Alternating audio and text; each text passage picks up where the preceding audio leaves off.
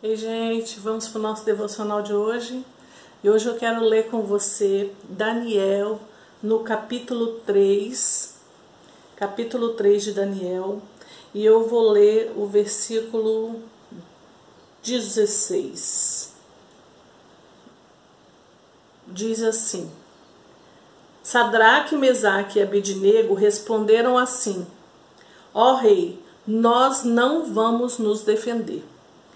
Pois se o nosso Deus, a quem adoramos, quiser, ele poderá nos salvar da fornalha e nos livrar do seu poder, ó Rei. E mesmo que o nosso Deus não nos salve, prestem atenção na resposta desses três rapazes. E mesmo que o nosso Deus não nos salve, o Senhor pode ficar sabendo que não prestaremos culto ao seu Deus, nem adoraremos a estátua de ouro que o Senhor mandou fazer. Ao ouvir isso, Nabucodonosor ficou furioso com os três jovens e vermelho de raiva, mandou que se esquentasse a fornalha sete vezes mais do que de costume. Depois mandou que os seus soldados mais fortes amarrassem Sadraque, Mesaque e Abednego e os jogassem na fornalha. Os três jovens, completamente vestidos com seus mantos, capas, chapéus e todas as outras roupas, foram amarrados e jogados na fornalha. A ordem do rei tinha sido cumprida e a fornalha estava mais quente do que nunca. Por isso, as labaredas mataram os soldados que jogaram os três jovens lá dentro.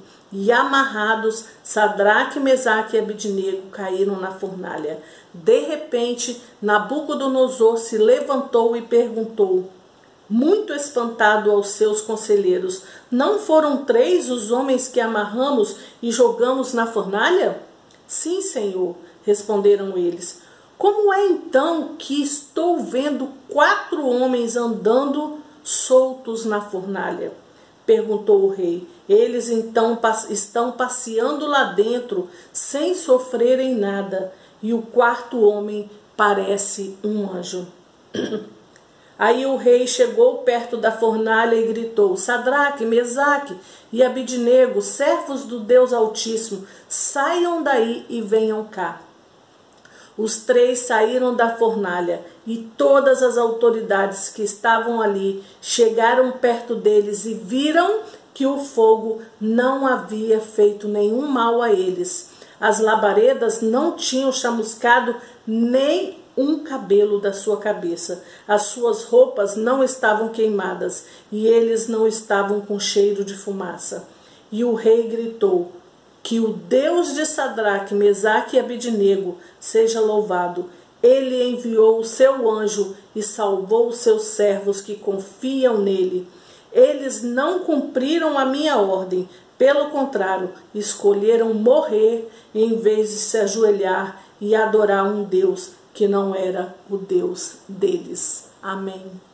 Então nós vemos aqui três jovens, né? Que é bem claro a palavra, três jovens que escolheram adorar ao Senhor e continuar firmes na presença do Senhor, independente de qualquer situação que eles fossem passar, mesmo que morressem. O interessante é que no, nos primeiros versículos que eu li,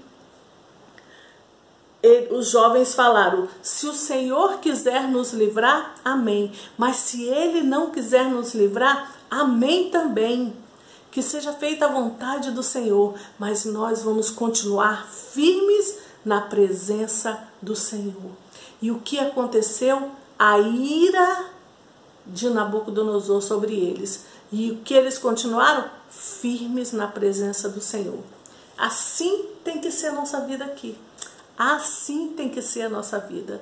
Quando vem a adversidade, quando vem a luta, você tem que continuar firme crendo naquele Deus que você crê, no Deus que é o Deus da sua salvação, no Deus que é o seu Pai. Mas nós muitas vezes não fazemos isso. Quando Deus não nos dá aquilo que nós pedimos, aquilo que nós queremos, a gente simplesmente se afasta dele. A gente simplesmente deixa ele para lá, fica um tempo sem até nem falar com ele, não quer falar com ele, e muitas pessoas muito por muitos anos não voltam a buscar ao Senhor, porque ficaram que decepcionados, porque Deus não deu aquilo que eles queriam. E a palavra de Deus diz que a vontade do Senhor é boa, perfeita e agradável. Então, muitas vezes a gente recebe um não e aquele não é o que é melhor para você naquele momento, mesmo você não entendendo. Você tem que botar na sua cabecinha que é o melhor para você naquele momento é um não. Muitas vezes nós como pais e mães, nós temos que falar não para o nosso filho. Nós vamos deixar de amar eles? Não. Mas a gente sabe que aquele, aquilo que ele está pedindo não é bom para ele. Muitas e muitas vezes acontece isso com nós como pais.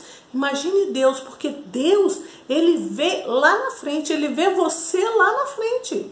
Ele vê o que vai acontecer com você, ele sabe o que vai acontecer com você, principalmente se ele te der aquilo que você está pedindo.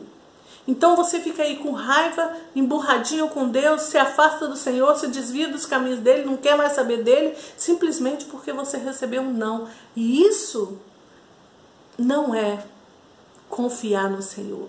Isso não é ter amor pelo nosso Deus, porque você ama não quem o Senhor é, você ama as coisas que ele te dá. E quando ele não dá, você fica emburrado com raiva, não é verdade? É, muitas pessoas fazem isso. Então, o que eu quero trazer para você, o exemplo desses três jovens hoje, é que o amor que eles tinham ao Senhor era muito maior do que a morte. Porque eles falaram, independente de qualquer coisa que acontecer com a gente, nós vamos continuar firmes naquele, adorar aquele Deus que nós servimos, adorar o Deus Todo-Poderoso, nosso Deus, nosso único Deus. Não vamos nos prostrar diante do seu Deus, Senhor Rei Nabucodonosor, não é verdade? Não vamos, porque o nosso Deus é Deus único e verdadeiro. Esses três jovens não se desviaram da, do, do caminho do Senhor nem diante da morte. Não tiveram medo de morrer. E nós, muitas vezes, por muito menos, a gente se dobra diante de outros deuses, não é verdade? Não digo que você, não estou dizendo literalmente diante de você se ajoelhar diante dos outros deuses, não, mas você se rende a coisas que as pessoas oferecem para você e que vão contra aquilo que Deus tem para você, vão contra aquilo que Deus te ensinou, vão contra a palavra. Muitas e muitas vezes você se rende a isso por quê? Porque é bom, porque você olha, é um presente que você está ganhando, ou uma coisa boa que você está ganhando, e aquilo faz bem aos seus olhos e você simplesmente escolhe adorar aquilo ali, escolhe o lado mais fácil, não é verdade? E sendo que Deus, o seu Deus, te deu o maior presente. Então você não precisa ficar pedindo coisas, porque o maior presente você já ganhou e você sabe qual é: a salvação em Cristo Jesus. Esse foi o maior presente que Deus poderia te dar. As outras coisas são simplesmente outras coisas. Deus vai acrescentar aquilo que nós precisamos. Nós vamos apresentar diante dele as nossas petições, sim, e vamos esperar que o Senhor faça o que ele quiser. A vontade dele é boa, perfeita e agradável. Quando você ama o Senhor acima de todas as coisas e você não está servindo ele porque ele te dá coisas, você está servindo ele porque ele te deu a salvação em Cristo Jesus, porque ele demonstrou o grande amor que ele tem por você e por mim. Simplesmente assim, você está servindo a ele por isso? Quando você está com essa visão e você serve ao Senhor por amor e porque Ele te salvou, você não se preocupa com as outras coisas. Porque você sabe que vai ser acrescentada, porque a palavra de Deus diz isso. Então você simplesmente adora ao Senhor em qualquer situação. Como diz Paulo, porque aprendi a viver feliz e contente em toda e qualquer situação, porque acima de qualquer coisa está o meu Deus, o meu Pai, que tem cuidado de mim.